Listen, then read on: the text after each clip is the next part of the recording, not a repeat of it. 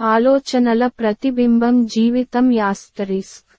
ఏదైనా సంబంధాన్ని కొనసాగించడానికి మనం చెల్లించే మూల్యం ప్రధాన అంశం.